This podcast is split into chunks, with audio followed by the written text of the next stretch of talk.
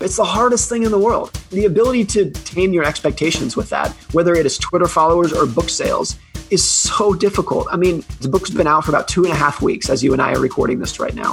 It has sold significantly more than I expected. But as soon as that happened, my expectations just shifted up to the next level. Oh, what if it could sell this much or this many? Or what if I can match the sales of this other book? If there's anything that I feel like I am qualified to discuss about, it's because I acknowledge that is the case. And I think if we can all go out of our way to realize stuff like that, that if you are to get a promotion, a raise, you do well in the stock market, whatever it is in your life, you have some sort of win at. That during that win, you stop to think about your expectations and how can you suppress them, because it is the gap between your expectations and your results that is actually going to make you happier. That's what you are actually striving for.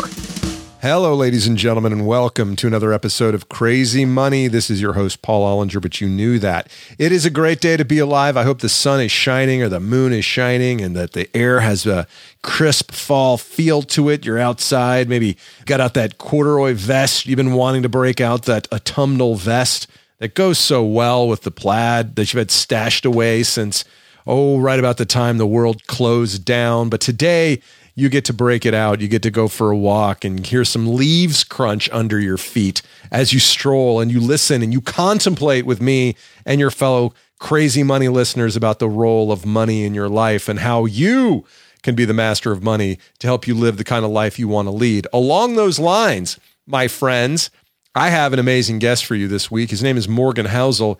He's a very well-known financial writer, formerly of The Motley Fool and The Wall Street Journal. He is now at a place called The Collaborative Fund, where he gets paid to write. And what he's written most recently is a book called The Psychology of Money. I have read it. It is fantastic, and it is very much in line with the kind of things that we talk about here on Crazy Money. We'll get to that in a minute, but first I want to say hello to the listeners out there who have said hello this week. Among them, Aaron Joy. Hello. Nice to hear from you again. My old friend, Eileen Brennan, thank you so much for continuing to listen. Glad you liked the episode with my pops. Yes, that was a good one. Mr. Blake Chanley, you know who you are. And Fred Bruce, so happy to hear from you. By the way, and I hope you don't mind me sharing this with everyone, but Fred and many listeners have told me that Crazy Money is the first podcast they've ever listened to. And that's very flattering to me. You heard about it from a friend or a colleague or an alumnus from your school, in which case this was our high school that informed Fred about this. And so I'm flattered that you're breaking into the new podcast world through Crazy Money. Here's a few rules. You always have to rate and review the podcast that you listen to, and you always have to listen to my podcast first, or your podcast app won't work.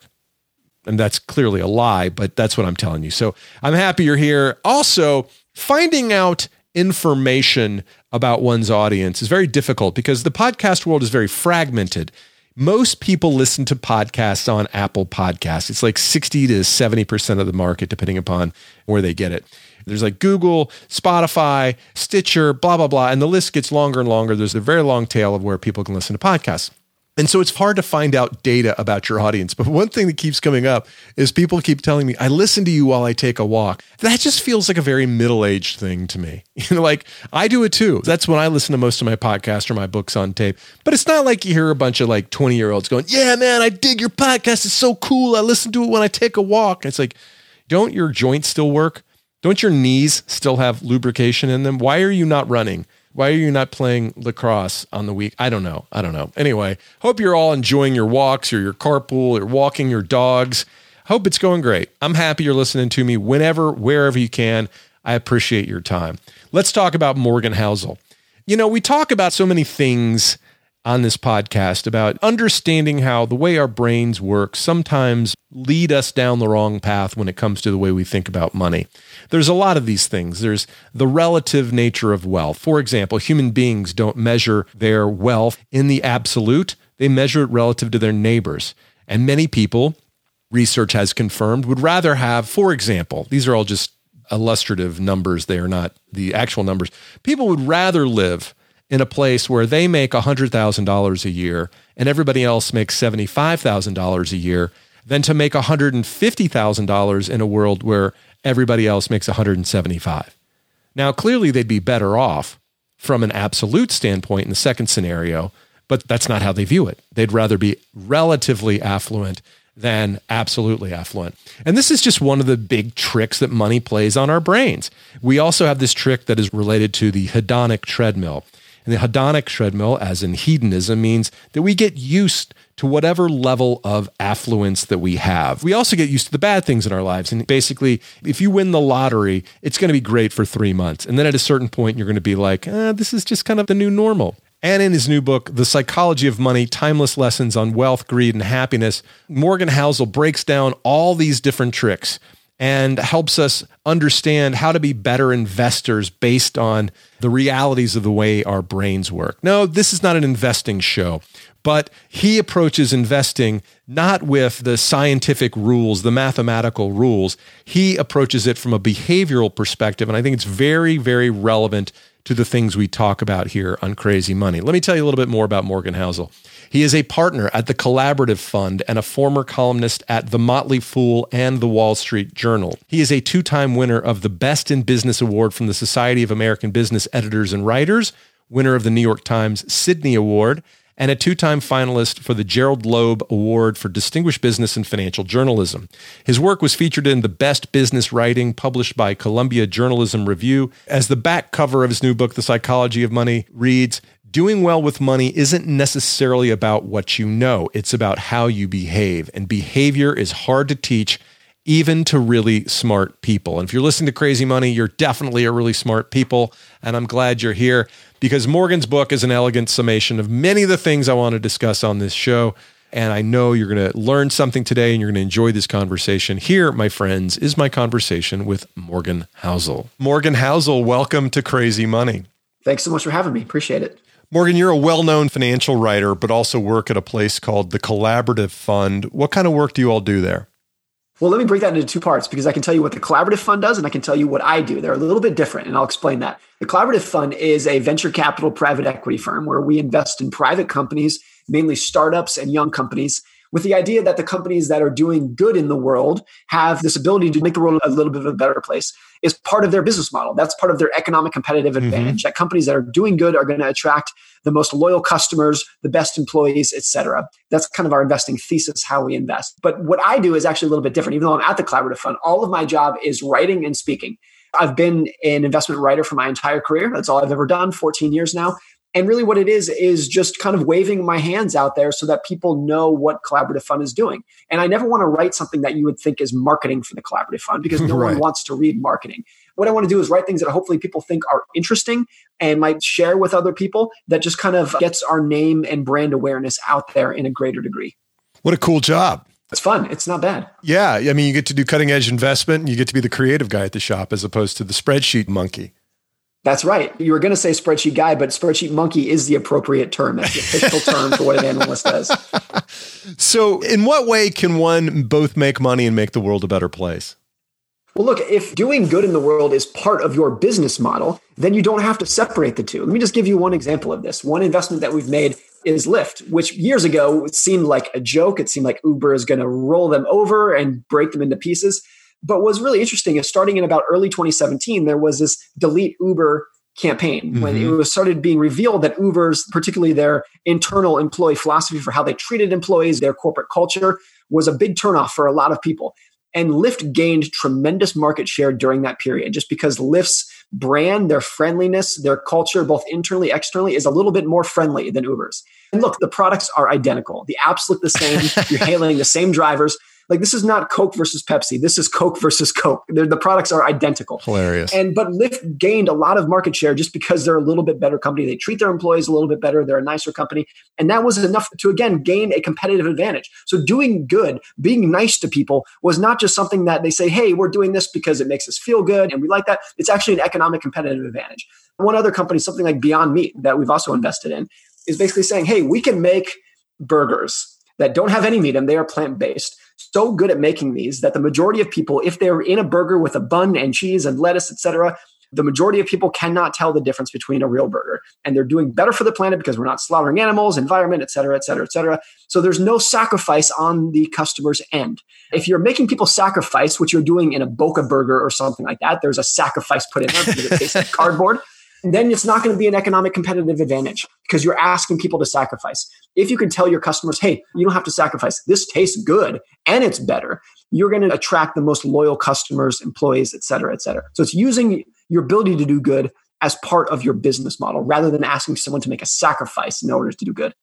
There goes my six-figure Boca Burger sponsorship, Morgan. Thanks a whole bunch for that. Way to trash mine. Well, that was their whole marketing budget. So that's okay. So not having a jerk CEO and making plants bleed. Those are two ways to have a good, solid business.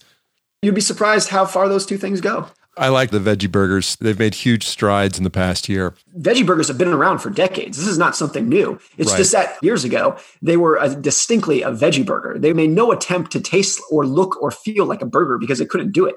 It really took some of the new technology that's come across, and people don't want to use the word technology for their food. I know that's kind of a turnoff, but the new innovations that have taken place that truly make it taste and feel and look like real meat. Yeah, they're good. I dig them. So let's talk about the book. The new book's called The Psychology of Money. It's selling like crazy. I read it. I thought it was fantastic. You start the book by saying the aim of the book is to use short stories to convince you that soft skills are more important than the technical side of money. What do you mean by that? Well, I think as we typically look at money and how we are taught about money, taught about finance or investing to the extent that it is taught in schools, which is minimal to begin with. But to the extent that it is taught, and we think about money as a math-based field, like it's something close to physics, where there are formulas and rules and laws and data, and we take the data, we put it into the formula, it gives us the right answer, we all go out and do the right answer, and then everyone's happy. That's how we think about it. And that's how math and physics works. 2 + 2 is 4 for everyone. No matter what generation you're from or where you live in the world, it's always the same. It's a very clear-cut answer. Money, I think, is different, though, because doing well with money, whether it is personal finance or investing, doing well with money has little to do with what you know and a lot to do with how you behave. And what I mean by that is, look, you can be the smartest person in the world. You can have a PhD in finance from MIT. You can know all the formulas, all the data, all the charts. But if you lose your cool, if you lose your temper, if you don't manage your relationship with greed and fear, particularly in moments like March of 2020 when the market was melting down, or 2008, or 1999, these moments where it feels like the world is going off the rails, if you don't manage your temper, your emotions during those periods, none of the analytical intelligence that you have matters at all.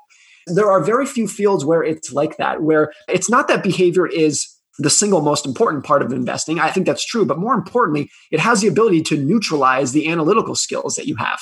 And maybe there's some analogy here to being a doctor as well, where you can be the smartest doctor in the world. You can understand exactly how the human body works.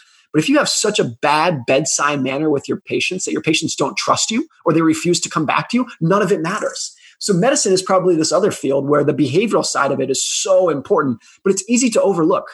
Behavior is easy to overlook because it's not analytical. We can't summarize it into charts and formulas that you can memorize, things that seem like they are fact-based. It's this soft, mushy side of a topic that is easy to sweep it under the rug.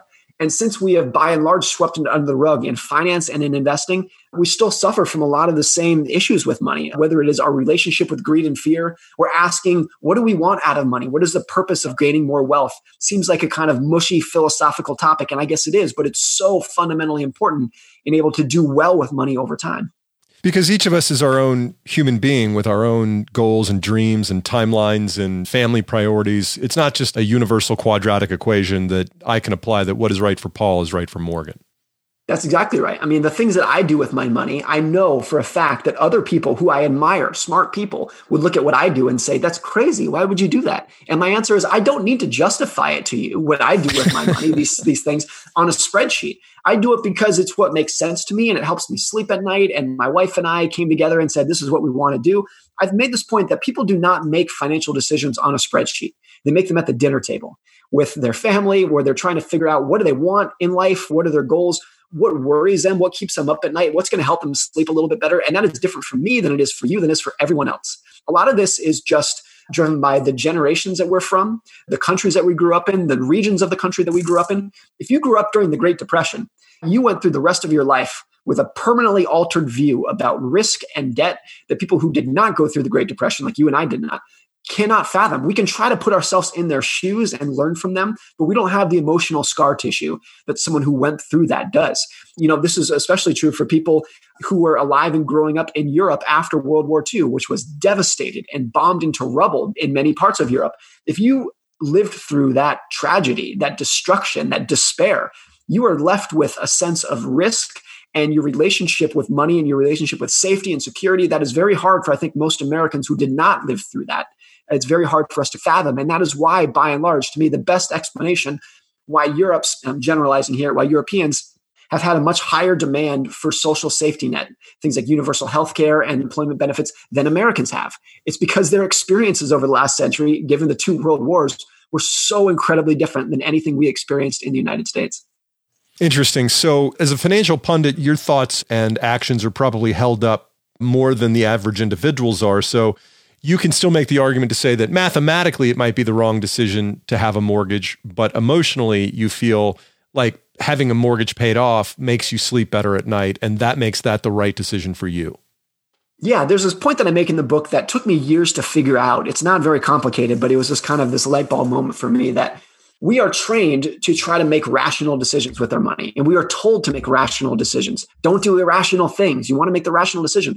And I just think that's wrong. I think we should aim to be reasonable with our money, because there are a lot of things that look rational on paper and make sense in a spreadsheet, but they don't fit for your personality, for your goals, for what you actually want out of your money.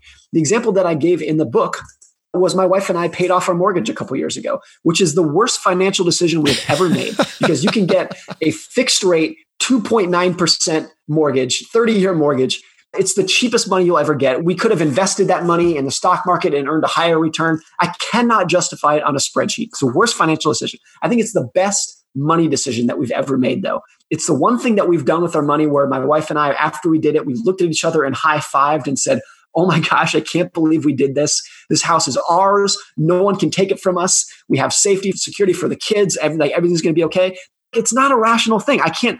There's even times when I tell this story that people are like, "Well, what about, you could have done this. How do you justify this?" And I'm like, no, I can't justify it. I'm not going to try to explain it to you other than the fact that it made us feel good, made us high five each other, and helps us sleep at night. And that to me was a big breakthrough that what I want out of my money is not to do the technically right thing that the textbooks tell me to. What I want out of my money is to look at my kids, look at my family and say, look, because my wife and I have worked hard, we're going to have a better life than we otherwise would because we have this level of safety and security. It's also important for me to point out that that decision would not be true for everyone. I'm not recommending people go out and pay off their mortgage if they can, unless it's right for them. There are other people for whom, if they did that, would not be able to look themselves in the mirror in the morning because it feels like they're being wasteful with their money, et cetera. Right. One is that aiming to be reasonable instead of rational, I think, is the best goal for everyone. And also realizing that equally informed and intelligent people can come to vastly different decisions over what is right to do with their money because everyone has a different tolerance for risk and reward, different goals, different emotions, different periods of their life where they're going to want different things out of their money. All right. So the book is about investing, but it's also about the tricks our brains and hearts play on us with regard to money. One of those tricks that our brains play on us is that humans don't define our affluence in the absolute, but relative to others. How does that mess us up? This should make a lot of sense when I say it, but what matters with your money is not how much money you have. It's the gap between what you have and what you expect. And if your expectations grow at the same level of your income and your net worth over time, if you're lucky enough to have a rising income, rising wealth, if your expectations grow just as fast, you are never going to feel like you are better off. So look, we always talk about how do we raise our income? How do we get wealthier? What are the best investments that we should make so that we can have more money, more wealth? And of course, that's important. That's a good conversation. But we also have to realize that that conversation doesn't necessarily matter in terms of making us feel like we're better off unless we're going out of a way to manage our expectations as well. Look, there are people who earn $1 million a year, $10 million a year, who don't feel as wealthy as people who make $50,000 a year. And to state the obvious, if you make $1 million a year and spend $1.1 million, you are in a deeper financial hole than someone who makes $50,000 a year and spends 30 and is happy spending 30. It's all about your expectations. And this has been true for the whole economy. If we look over the last 50 or 60 years, we think of the 1950s and 60s as kind of the golden age of middle-class prosperity. This is when a middle class could earn a good, dignified income and raise a family, good middle-class income, middle-class family. But the median income in the United States, adjusted for inflation, is double what it is today than it was in the 1950s. We were half as wealthy at the medium inflation-adjusted level in the 1950s than we are today. I think the reason that we have so much nostalgia for this era, going back to the 1950s, even though we were half as wealthy back then, most of us were, is that our expectations have grown faster than our incomes have. So we look back at this and it seems like, oh, it would be so great if we could go back to the prosperity of those days. But I think what has really shifted is just our expectations. One way to summarize that is, look, the median square footage of a new house in the United States has increased from about 900 square feet to 2,300 square feet since the 1950s. There's been a big inflation just in terms of what we expect and what is normal, what is average. So it's really important, if you want to be happy with your money, you have to go out of your way to manage your expectations. It's a hard thing to do. It's so natural for everyone to think that if you just have a little bit more, you're going to reach this level of happiness. You really have to go out of your way to tamp that down. And I think the hardest but most important financial skill is getting the goalpost to stop moving. It's important to have goals and have expectations. And look, I have my own goals that are higher than what I have right now. This is not a plea for people to live like a monk and really suppress all their desires. But you have to have some control over your expectations and give your expectations as much effort and thought as you do your ability to raise your income and raise your wealth over time. Okay, so expectations exist at both the individual and at the societal levels. How we manage those would be two totally different things. So first of all, how do I manage my expectations as a person or a household? And secondly, how do we acknowledge this very natural human instinct to compare what we have to others and help society see that it's okay that there's some degree of inequality? One thing that has worked for me, worked is actually the wrong term because it's so difficult to do this, but in this revelation that I've had, I talk about this in the book, is when I was in college, I worked at a very fancy hotel in Los Angeles. I was a valet. I was parking people's cars. I did it for 4 years. It's a wonderful job. And it dawned on me one day that when someone drove into the hotel in a Ferrari or a Lamborghini, I would not look at the driver and say, wow, that guy is cool. What I would do is I would picture myself in the car and I would think, if I was driving that car, people would think I'm cool. And there was this huge breakdown, this huge irony in this idea that I was not paying any attention to the driver, but I assumed that if I was a driver, people would pay attention to me. I've called it the man in the car paradox. I think this is true for people who have nice homes, go on nice vacations, et cetera, et cetera. It's not that people don't admire that stuff. It's that they bypass admiring you and they assume that people would admire them if they had that kind of stuff.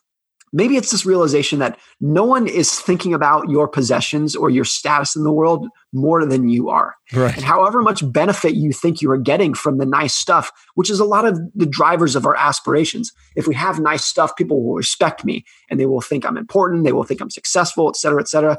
Do you realize how fragile that relationship actually is and how so much of what you are aspiring for is not going to get you what you think it is? Then that to me has been the way to tame my expectations. It's so natural for me to think, I still do. I mean, I'm not going to claim that I'm some sort of master at this, but look, if I were to have the Bentley, the Ferrari, the house on the ocean, that people would respect me more and think that I'm more important than I am. I always have to stop and tell myself, no, that's probably not the case. That if I were to have the house on the ocean, the people who came over to visit me would probably just think to themselves, wow, if I had this house, people would think I'm cool. So that's what it's been for me. You have to always remind yourself of that, that however much benefit socially you think you are going to get from this stuff, it's probably a fraction of what you are actually going to get out of it.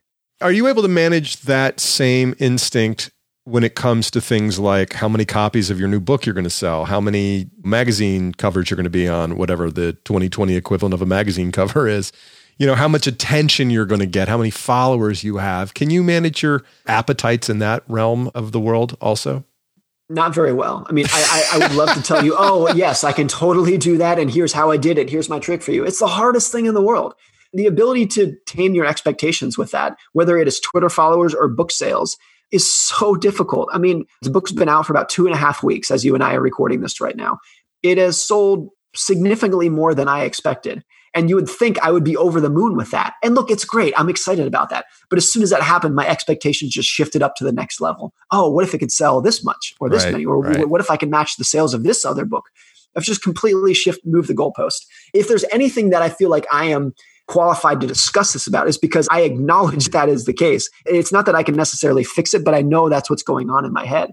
And I think if we can all go out of our way to realize stuff like that, that if you are to get a promotion, a raise, you do well in the stock market, whatever it is in your life, you have some sort of win at, that during that win, you stop and go out of your way to think about your expectations and how can you suppress them? Because it is the gap between your expectations and your results that is actually going to make you happier. That's what you are actually striving for.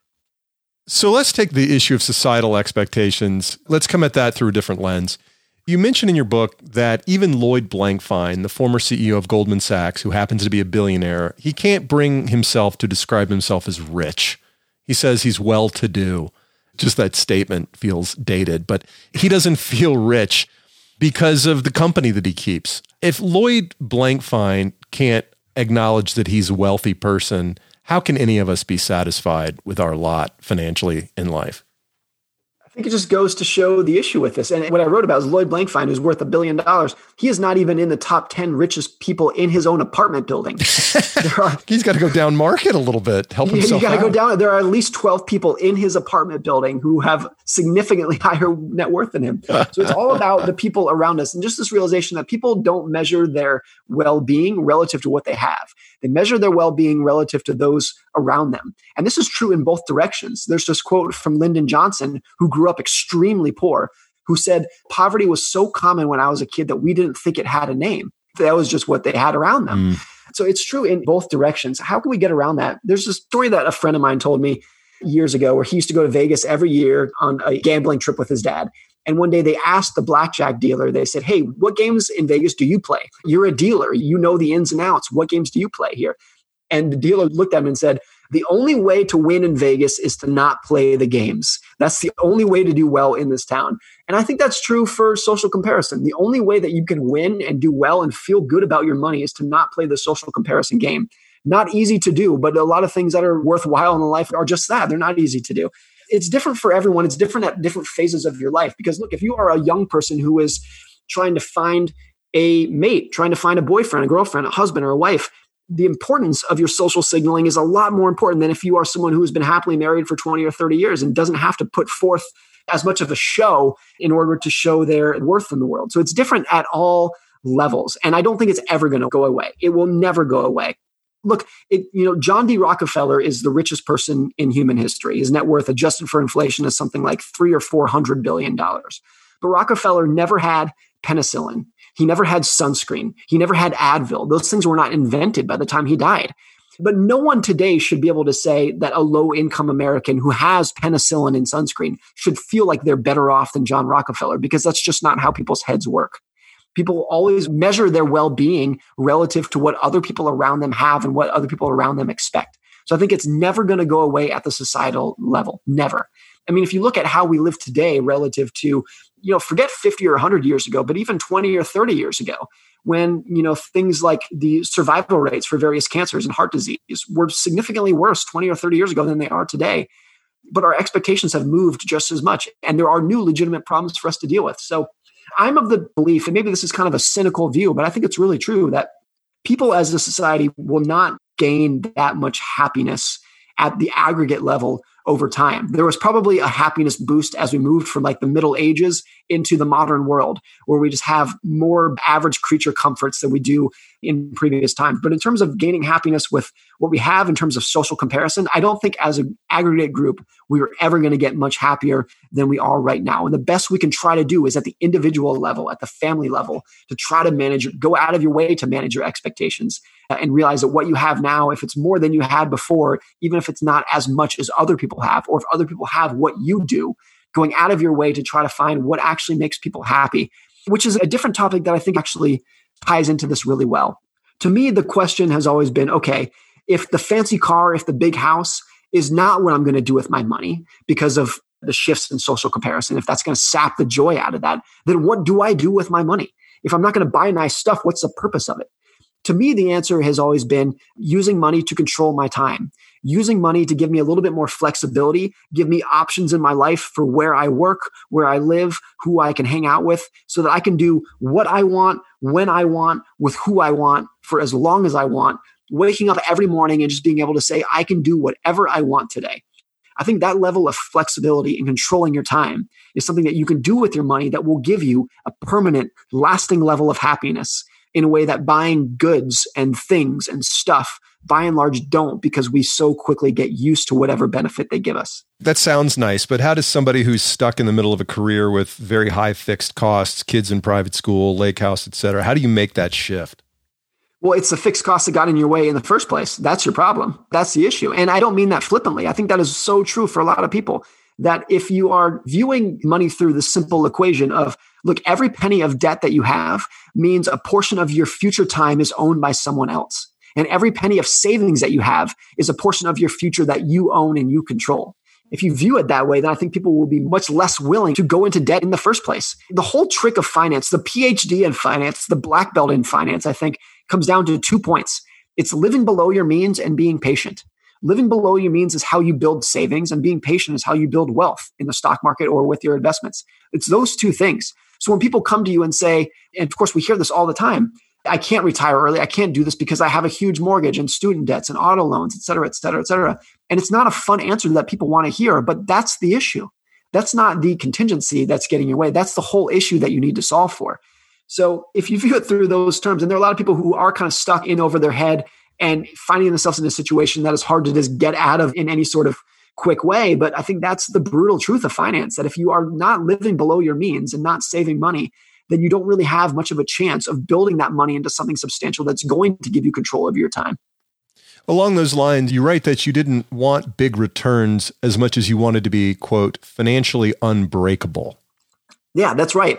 I think if you look at history, not just in the United States, but around the world breaks about once per decade on average. This year, 2020, with COVID-19, this has obviously been a global breakage, but also the 2008 financial crisis, September 11th, the collapse of the Soviet Union, the inflation of the 70s and 80s, JFK assassinated, Vietnam, World War II, the Great Depression, Pearl Harbor, et cetera. Every 10 years or so, the world falls apart in a way that is surprising, catches people off guard, and does a lot of damage. And if you view compounding with your investments that are in the stock market as something that is going to require many decades of growth in order to grow it into something that is very meaningful and life-changing for you, then what is so important in investing is that you can remain standing, remain in the game when the world breaks. And just make sure that rather than trying to maximize for returns this year and saying, hey, what stocks are going to do well this year, this month? What I want to know is, how can I remain standing and keep investing for the next 30 years? That's where the big gains come from in investing. That's where you can really move the needle in life. So rather than trying to say, maximize returns, to me, it's just all about endurance. I think endurance is the single most important but easy to overlook aspect in finance. I make this point in the book that if you look at Warren Buffett's net worth, so Warren Buffett has been investing since he's 11 years old.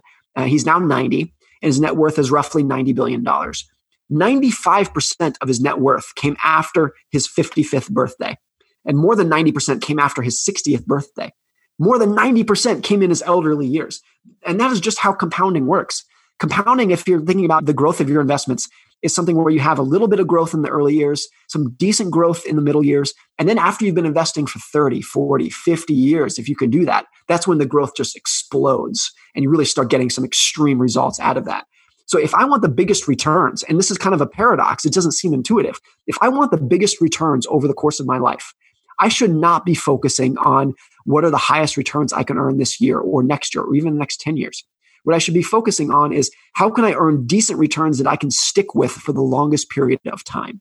Not intuitive again, because look, if I am a passive investor in index funds, the question I get all the time is, why don't I want to do better than that? Don't I know investors who can earn higher returns, who know what the economy is going to do this year, who can pick the best tech stocks? And my answer is yes. I think those people do exist, truly. But what I'm focusing on is, how can I earn the most stable returns for the longest period of time, not what can I maximize in a short period of time. So it's not an intuitive thing to think about until you really dig into the math of compounding. And then you realize that the single most important variable to your long-term investing success is simply endurance. Okay, I get what you're saying. 30 years, you got to think in decades, right? Not in weeks, not in quarters. But you also write that an underpinning of psychology is that we're poor forecasters of our future selves, that we are going to change, and we're going to change in ways that we cannot anticipate. So how do I use that knowledge to help me make better decisions? There's this interesting theory that I love in psychology called the end of history illusion, which basically says that every one of us is aware of how much we've changed in the past. I'm 36 years old. If I look at myself when I was 26, I'm a completely different person today. If I look at myself when I was 16, I'm a completely 100% different person than I was back then. I'm aware of how much my values, my goals have changed.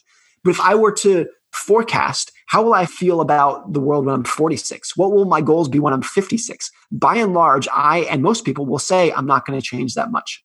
That's on a breakdown. We know how much we've changed in the past. We don't think we're going to change much in the future, but we will. The odds are that I will change just as much from the time I'm 36 to 46 as I did from 26 to 36. You go through a lot of change during the course of your life in terms of what you want, what you expect, what your goals are, et cetera. To me, the way around this, to get around this, is to avoid the extreme ends of financial planning. People who are either extreme savers and are living like monks and living on nothing, to these people who are in the FIRE movement, saving 90% of their income. That's one extreme end. And the people who are on the YOLO end of, let's go spend everything. We don't need to save. You only live once. Let's go for it. Spend all of our money, go into debt. That's the other extreme end. I think either one of those extreme ends increase the odds that you are going to regret whatever you did in the future once you change in the future. People who, saved everything, by the time that they are older, their bodies are breaking down so they can't go hike the Himalayas, might regret not spending a little bit more money and having fun when they were young. People who spend everything when they are young, by the time they get into their 40s and 50s and they're raising kids and saving for college, saving for retirement, might also look back and regret at how frivolous they were with their money. So I think there's this great quote from Jeff Bezos where he says, the best way to think about life is just the regret minimization framework, which is when you're laying on your deathbed, you want to look back and regret as few things as possible. I think avoiding the extreme ends of financial planning on both ends of it is how you can reduce the odds of regret to the greatest extent possible. Why is it important for an individual to choose their financial game and stick to that game as opposed to watching what their neighbors are up to? I think it's just important to realize, and this is not intuitive, even for professional investors, that investors play completely different games, but we're all playing on the same field.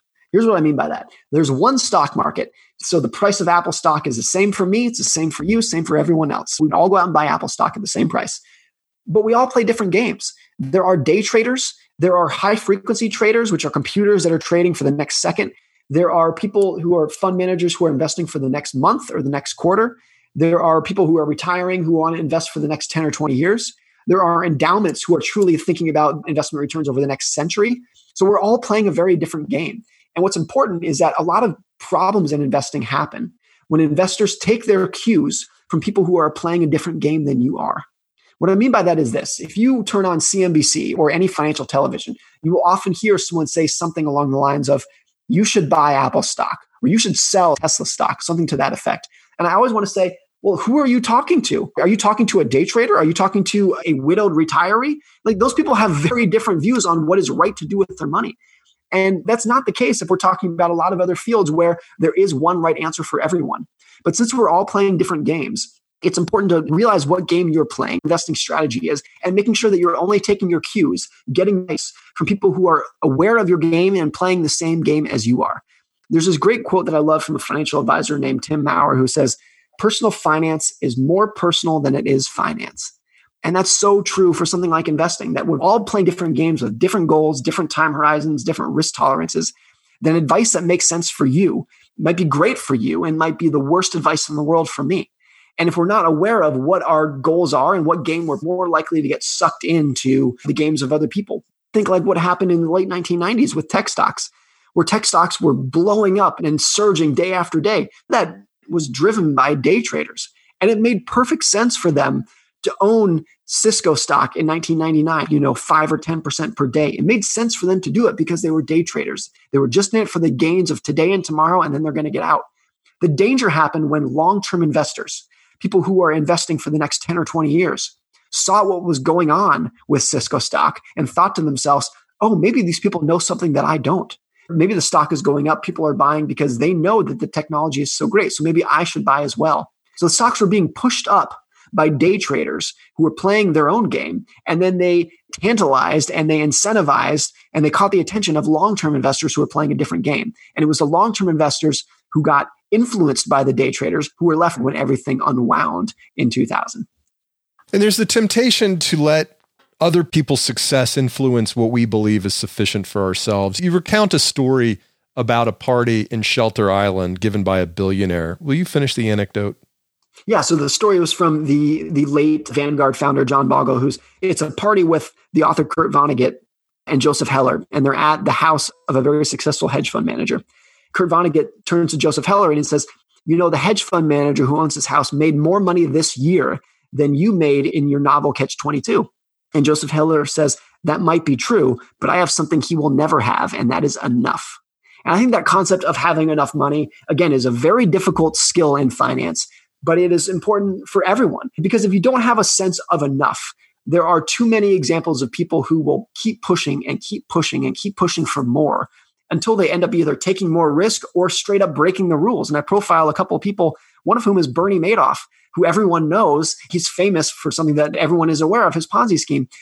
To me, what is so interesting about Bernie Madoff, though, and this is much less known than his Ponzi scheme, is that if you go back to the 1970s and 80s, Bernie Madoff was extremely successful in a legitimate way, not the fraud that he started later. But Bernie Madoff was a market maker, which is this business of matching buyers and sellers of stocks. And it was all legitimate. It was not a fraud. And he was making accounts upwards of $50 million per year from his legitimate business. But that was not enough to him. He looked at that and said, I want more. I want so much more. I'm so hungry for more that I'm going to start a Ponzi scheme so that I can get more.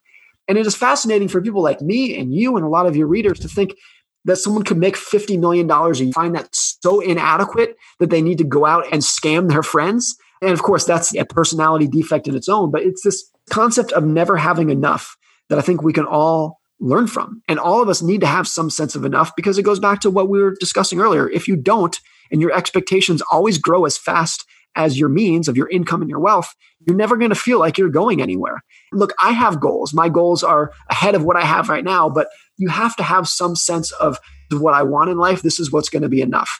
That is also part of why I'm a passive investor as well. And I'm not actively trying to go out there and pick the best stocks or figure out what the economy is doing. A lot of it is because, look, if I can dollar cost average into index funds and hold them for 30 or 40 years, I will check every box of financial goals that I have and then some. So it's this idea of enough. There's a quote from Warren Buffett that I use in that chapter where he says, if you risk something that is important to you in order to gain something that is unimportant to you, that is foolish. It's just plain foolish. And I think that is kind of the basis of this idea of having enough. You can gain more in finance and in business by taking more risk. But if you are risking what you need in order to gain what you don't need, then what the hell are you doing? It doesn't make any sense to do that. So look, we're all going to have a different view of enough. And that view might change over time in this sort of ironic way. But I think always having an idea of what you need to be happy in life, how much independence you need, how much social recognition you need, and having a well-tuned idea of enough is always so important for everybody.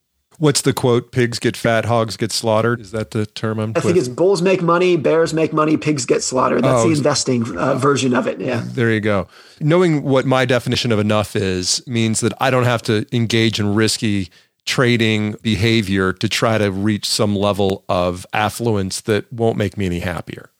Yeah, I think that's true. I mean, one of the ironies about this in the annual billionaires list, the Forbes billionaire list, the Bloomberg billionaires list, and it's not just turnover because people die and pass away. It's because people that have made a lot of money keep taking ever increasing large bets until they lose money.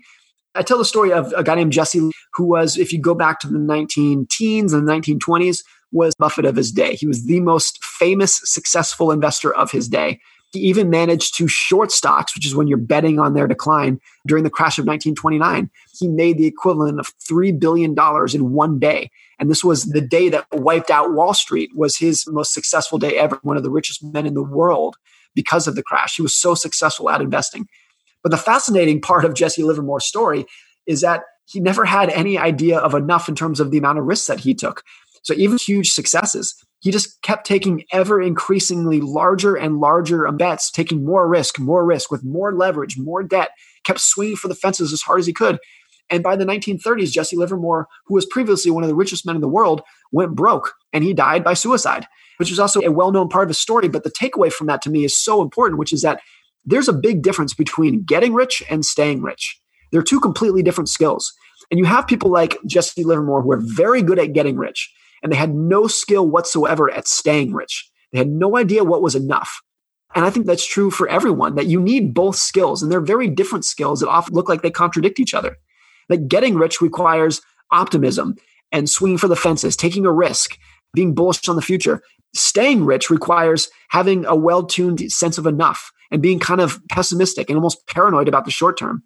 One way that I think you can summarize this for individual people is that I think a way to think about your finances is people should save like a pessimist and invest like an optimist.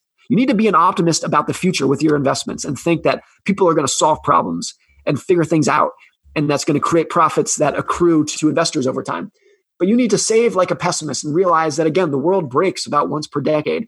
And the world is a constant, never-ending chain of recessions and bear markets and now pandemics and these issues that we deal with that you need to be able to survive as an investor and be able to remain standing so that you can survive long enough to let compounding work so that you can actually invest like an optimist. Early in the book, you share an anecdote about a rich guy who you observed when you were a valet at that fancy hotel in Los Angeles, and he made a game of literally throwing gold coins into the ocean. And then, surprise, surprise, he ended up broke. What was going on with that guy? It was really fascinating. So when I was a valet at the hotel, there was this entrepreneur. I've changed some of the details of his identity, but he was extremely smart in the technology space. He was an engineer, very, very intelligent. He had started and sold several businesses, very business-minded, had a great engineering mind in his ability to create these products and technology. But he had this relationship with money that was so fascinating to me, which was he had the greatest sense that I've ever seen to flaunt his money to everyone who either wanted to see it or did not want to see it. He always carried around this stack of $100 bills that was several inches thick, and he would just pull it out and show people and start throwing around. He was always bedazzled in diamond watches and diamond necklaces. He drove a Bentley. He was always telling people how much money he had. And one day he came to us, the valets. We were always running kind of these odd errands for him. He came to one of my coworkers. He pulled out his giant wad of $100 bills. He peeled off a stack of them, handed them to my coworker and said, go down the street to the jewelry store and buy me several gold coins. My friend went out and did it, came back with the gold coins. And this entrepreneur and his friends stood at the edge of the Pacific Ocean and started skipping the gold coins into the ocean like they were skipping stones. And they were trying to see who could skip it the farthest with these solid gold coins. The stories that I have about this guy, like that's one of probably a dozen stories about things like that that he did with money. Just wanted to blow it and get rid of it in a way that I've never seen anyone else do. And I always wondered at the time, I mean, I was very young, I was 19 or 20 years old, but I remember watching that and just thinking, how long can this last? No matter how successful he is, how long can someone maintain that kind of behavior? And several years ago, I was talking to a friend who still knows this guy, and the answer was not very long. He ended up going bankrupt. It'd be one thing if this was an idiot trust funder who had never earned the money and he just didn't have the intelligence to keep it. But this was someone who was so intelligent by any of the traditional measures that we have. But his relationship with money was so poor that he ended up going broke, which is just another idea that doing well with money is not about what you know. It's not your intelligence. It's not what school you went to. It's not even how much money you make. It's about how you behave. And the behaviors that you have can completely override any sort of technical ability, technical intelligence that you have that we pay so much attention to. Does writing about money remind you to be more grateful on a daily basis? I think what writing about money does is it reminds me on a daily basis how difficult a topic it is. And even for someone like myself who thinks about this and writes about it full time, I've been doing that for my entire career, more than a decade, never a single article that I write about that doesn't remind me how difficult and nuanced and challenging this topic is, because so much of what is important in investing is counterintuitive. Another thing with the psychological side of investing, where I don't think that many people can fix their poor behaviors with money. Because it's not something that we can just learn about and read about and say, oh, now I understand how to do it better, so I can just go out and fix that. What we're dealing with the behavioral side of investing is dopamine and cortisol and these hormones that we cannot just read something in a book and expect to feel like we've fixed that. So I think rather than fixing your investing behaviors, assuming that you can fix them, I think it's just much better to embrace who you are and embrace your flaws that all of us have. And rather than thinking you can learn from your past mistakes, realizing that your past mistakes might just be indicative of who you are, and they are indicative of your likely future behavior as well. And therefore, just kind of managing your finances, situating your finances for that behaviors that you have. So if you're someone who panicked in March of this year or panicked in 2008 when the market was really declining, if you are one of those people, I think you should probably just embrace that you have a lower risk tolerance than you might otherwise want. And therefore, maybe you should have less of your money in stocks and risky assets because you've proven to yourself that you do panic when the world is falling apart. And rather than assuming that you won't do that next time, I think you should assume that you will and just try to prepare for that rather than thinking that you can fix it. So instead of financial advisors, do we all need psychologists who have the passwords to our accounts? In all seriousness, I think the main role of a financial advisor is to be your financial psychologist. And the main reason that is, particularly these days, is because the technical knowledge of how much money can I contribute to my 401k? What's the best way to strategize for Social Security? All that information is free and online. It's not that financial advisors have all that information that no one else has. But I think what a financial advisor can do that really adds value, particularly on the investing side, is yes, being your psychologist. There's a financial advisor who writes for the New York Times named Carl Richards, who says, the role of a financial advisor is to put a gap between you and stupid. They're trying to take you and your stupid decisions and just get in front of it and say, hey, what are we doing here? Let's think about this in another way. So I think, yes, that is the main role of a good financial advisor. I confess that on March 16th or so, there were calls made from my phone to my financial advisor with the intent of selling as much as possible. And I'm glad I was not allowed to do that. It happens. Yeah. It's tempting for everyone. And it's even tempting for people who don't think that when things are going well, if someone were to ask them, hey, how would you feel if the market fell 30%?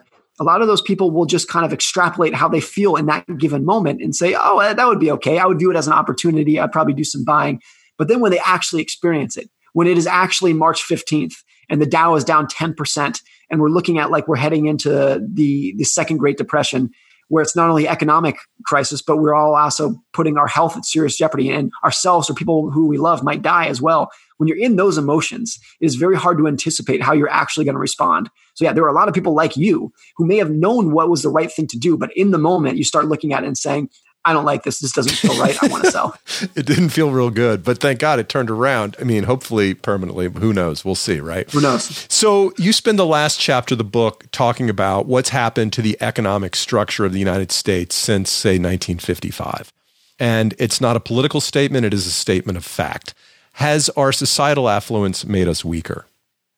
I don't necessarily know if it's made us weaker, but I think to summarize that chapter, and it's actually the longest chapter in the book, it's the postscript, but to summarize it really quickly, it's this. In the years after World War II, the United States tended to grow fairly evenly. There were people who were much richer than others, but the economic classes tended to grow together. If wealthy people's income rose by 10%, poor people's incomes also rose by 10%. And the lives that we lived were much more similar than we were today. Rich people drove Cadillacs, poor people drove Chevys. The difference between them two was not that great. It was just much more of a more compact society. And that gave us the idea again that the people around you are a good influence for what you should expect. And then as we got into the 1980s, the classes started growing apart. And we started what I think is the biggest social economic story of the last 40 years, which is the rise of income inequality, where you had a much smaller group of people who got extremely wealthy, while a lot of other people, particularly in the last 30 years, their income stagnated or declined. And the issue that brought up was this. If you have this idea, the people who you see around you should influence what you expect. Well, now you had a group of legitimately very wealthy people who were going out and buying very nice cars, very big homes, sending their kids to private schools that I think inflated the aspirations and the expectations of everyone else, whose incomes did not rise over the last 30 or 40 years. And they closed that gap. If they said, well, look, if this rich guy can send his kids to private school, I want to send my kids to private school. But since they didn't have the income to actually pay the tuition, they made up the gap with debt. And I think that has been the biggest explanation for the huge rise in household debt that took place over the last 40 years, is that a large part of society was trying to keep up with a small part of society that could actually afford the things that they were buying. So I think that has been kind of the biggest arc of the American economy over the last 60 or so years. And it's playing out today. You know, obviously the debt side of it was the cause of the 2008 financial crisis. But I think even if you look at Brexit or things like even Donald Trump, it is by and large reflective of a group of society who is looking at the economy and looking at how things are working and just saying, this isn't working for me. Whatever is happening in the last 40 years, this ain't working. Some people are getting very rich. Some people aren't. Of course, there are other elements involved to it than that. But I think that is probably the broadest explanation of the trajectory of the United States since the end of World War II. So putting on my Milton Friedman hat for just a second, I might argue that everyone is better off, the poor included. They have Advil after all. So why is it important to recognize the danger of inequality? And what is that danger? This is the point that I make in the book that is really difficult. I don't have a view, and I'm not just trying to escape it. I truly don't necessarily have a formed view on whether the inequality is good or bad or whether we should do something about it. It's a very complicated topic that I'm not going to get into. All I care about is that it happened and it changed how people think. So whether we can say something is morally good, philosophically good, I don't care about that. All I care about is that there's a huge segment of society who feels like they've been screwed and is changing their behaviors, changing their views, changing how they vote. So rather than getting academic about whether it's right or wrong, I just care that it happened and wonder what is going to stop that social economic dynamic, if anything. So to me, it's more just being fascinated about it rather than having some sort of prescription on what to do about it. All right. Last question. How do you define wealth? I think wealth is the ability to wake up every morning and do whatever you want. And for a lot of people, including myself, most mornings I'm going to wake up and want to go to work. So it's not necessarily that you have so much money that you can do nothing. It's so much money that you can do anything you want. Warren Buffett was once describing how much money he's going to leave for his kids when he dies. What is his kids' inheritance going to be? And he said he's going to leave his kids enough money so that they can do anything, but not so much that they can do nothing.